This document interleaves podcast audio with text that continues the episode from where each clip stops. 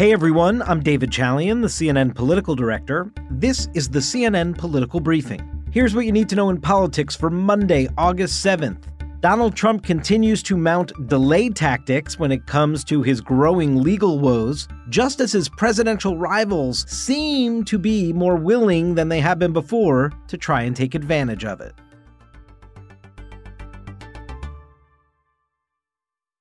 The Trump legal strategy is becoming clearer and clearer by the day. His lawyer was out in force on the Sunday talk shows this weekend, and the attempt to delay these trials until after the election is pretty clear. And the attempt from the former president himself to discredit anybody connected to this effort, the judge, the prosecutors, potential witnesses, is also very much on display. You'll recall Donald Trump pleaded not guilty last week in Washington, D.C. to four criminal charges, including conspiracy to defraud the United States. That was in his third indictment in four months' time. It was in the case related to the aftermath of the 2020 election and the lead up to January 6th. And the latest legal wrangling in that case is over a protective order requested by the prosecutors who want to limit what Donald Trump and his team can do with the evidence handed over to them during discovery. Meanwhile, Trump is turning up the volume on his pushback against the judge, the venue of this case, and like I said earlier, even potential witnesses. Listen to John Lauro, a lawyer for Donald Trump, who spoke to my colleague Dana Bash on Sunday. The point is that we will not agree to keeping information that's non that's not sensitive from the press. The press and the American people in a campaign season have a right to know what the evidence is in this case, provided that this evidence is not protected otherwise. Lauro told CBS's Face the Nation, also on Sunday, that Donald Trump's legal team would ask for a change of venue, suggesting West Virginia for its proximity to D.C we, we would like a diverse venue, a diverse jury that reflects the, the, the, the characteristics of the American people. Um, it's up to the judge. I think West Virginia would be an excellent venue to try this case.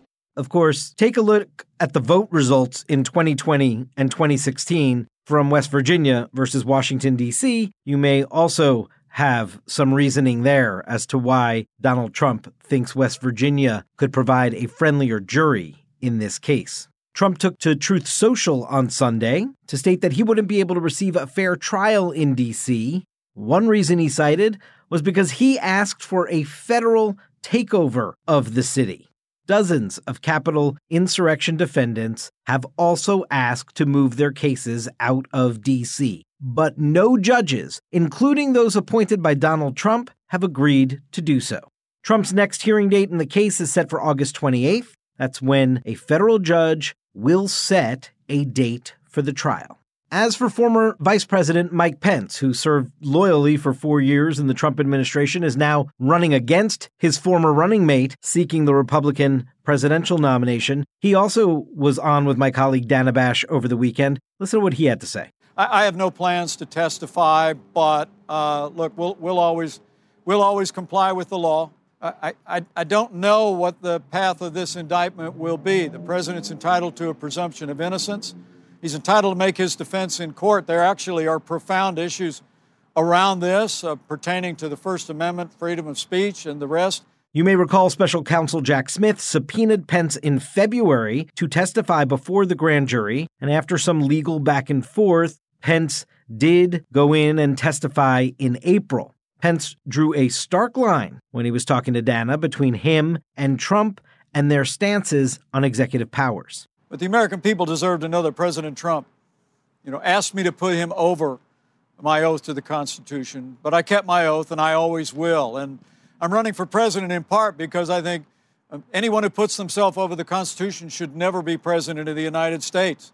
There's been no love lost between Trump and Pence since the insurrection on the 6th of January 2021, but Donald Trump was ramping up his attacks on his former VP over the weekend as it has become clear that he may prove to be a very key witness for the prosecution in this case.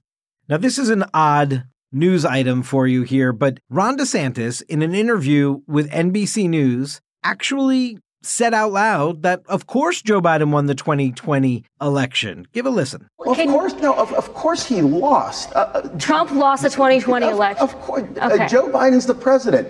Now, you have to think about where we are for this to be a news item that the governor of one of the biggest states in the union actually concedes to the legitimate election results of the last presidential election nearly three years now behind us. But that's just how much Donald Trump and his lies about the 2020 election have infected the Republican Party that this is actually noteworthy. It's also noteworthy because DeSantis has spent much of this year trying to navigate a path in the Republican Party as he seeks the nomination and seeks to be the single alternative to Donald Trump and to sort of dethrone Trump atop the Republican Party because he doesn't want to alienate Trump supporters who very much believe that Joe Biden was not legitimately elected because of what Donald Trump has been selling. And it is intriguing to see now as DeSantis is going through this retooling of his campaign operation and his approach to his candidacy that he's now speaking so forthrightly about the 2020 election.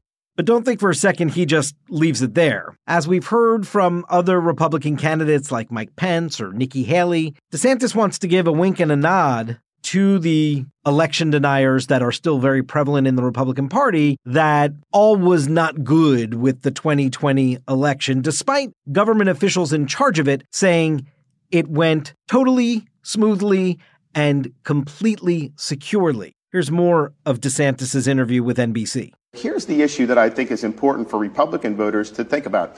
Why did we have all those mail votes? Because of Trump turned the government over to Fauci.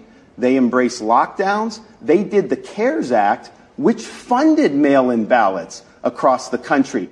It's also worth noting that DeSantis praised the CARES Act back when Trump signed it, and he also took action to allow mail in ballots to be processed earlier in the state of Florida.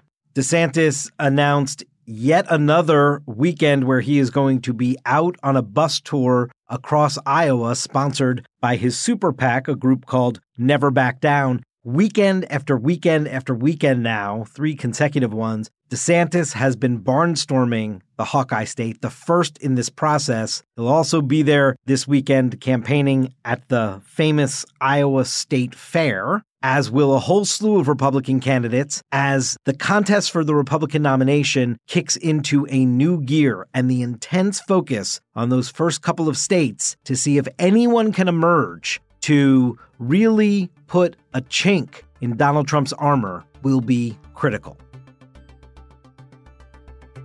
That's it for today's political briefing. Thanks so much for listening. And if you like the show, please consider rating and reviewing us on Apple Podcasts. We'll talk to you tomorrow.